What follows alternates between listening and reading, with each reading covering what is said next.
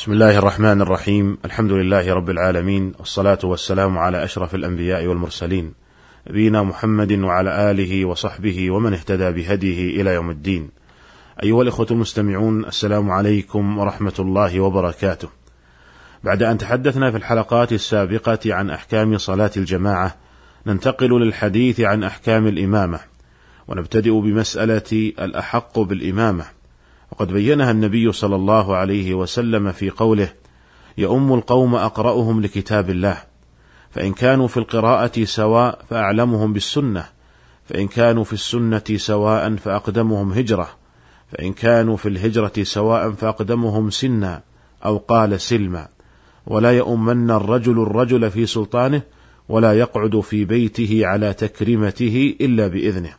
أخرجه الإمام مسلم في صحيحه.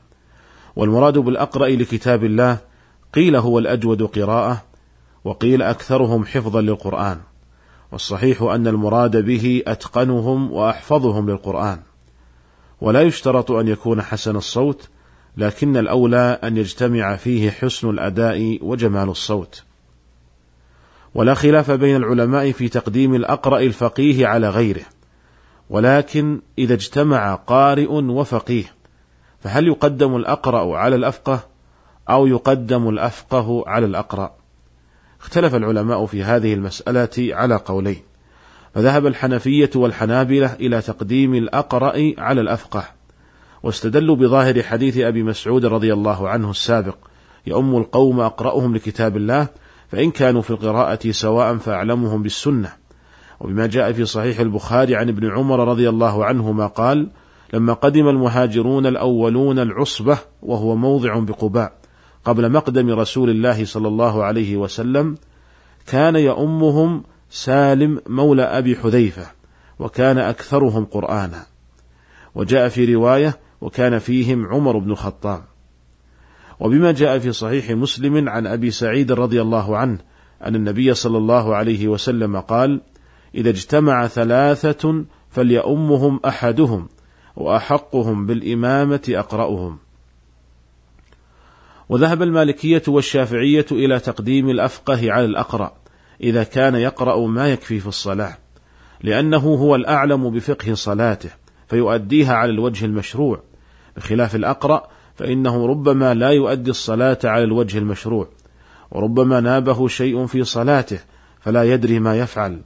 والأفقه يدرك هذا كله وغاية ما فيه أنه أدنى جودة في القراءة.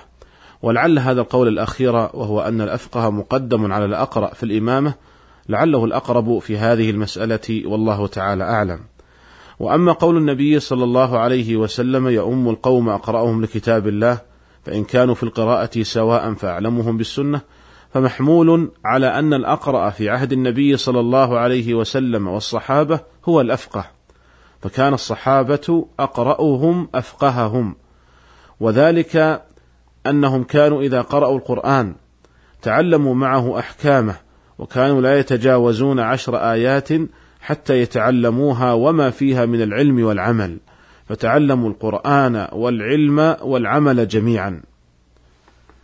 قال ابن مسعود رضي الله عنه كنا لا نجاوز عشر آيات حتى نعرف أمرها ونهيها وأحكامها فيكون الحديث محمولا على أنه إذا اجتمع قارئ فقيه وفقيه أقل منه قراءة فالأولى الفقيه الأقرأ.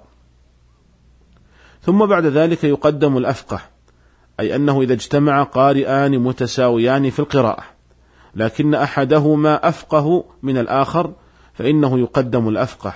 لقول النبي صلى الله عليه وسلم فإن كانوا في القراءة سواء فأعلمهم بالسنة. قال شيخ الإسلام ابن تيمية رحمه الله فإذا كان الرجلان من أهل الديانة فأيهما كان أعلم بالكتاب والسنة وجب تقديمه على الآخر متعينا.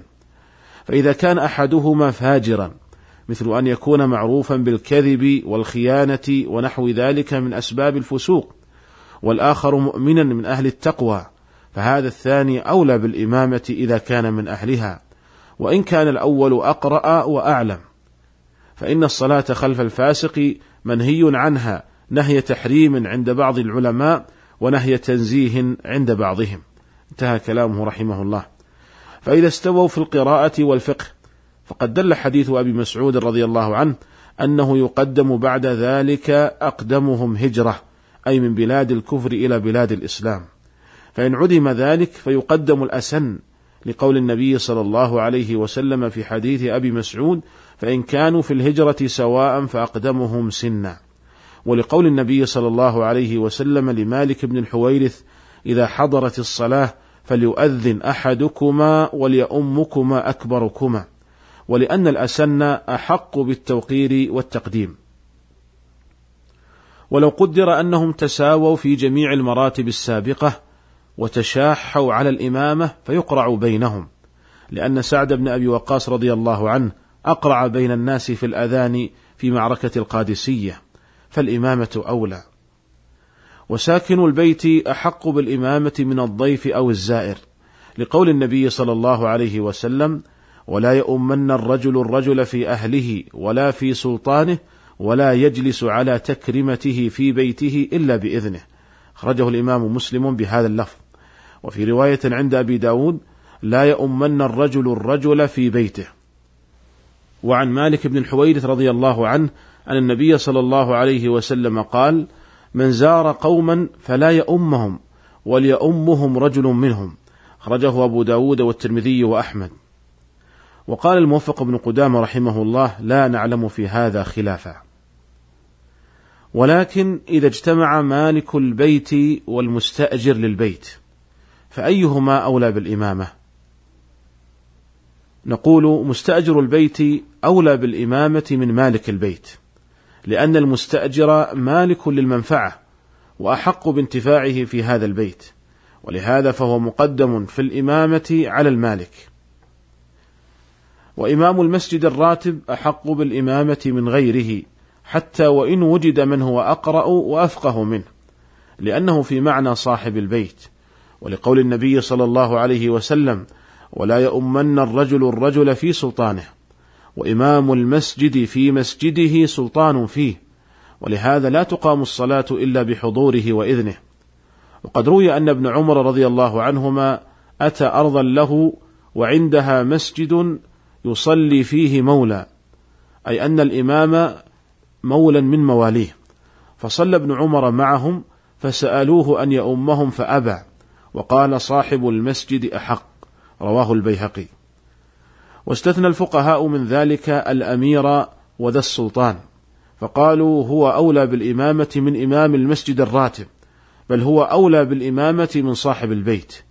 قال الموفق بن قدام رحمه الله فإن كان في البيت ذو سلطان قدم على صاحب البيت لأن ولايته على البيت وصاحبه.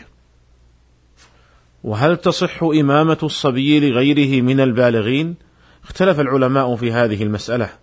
فذهب بعض العلماء إلى أن إمامته لا تصح لما يروى حديثا لا تقدموا سفهاءكم ولا صبيانكم في صلاتكم.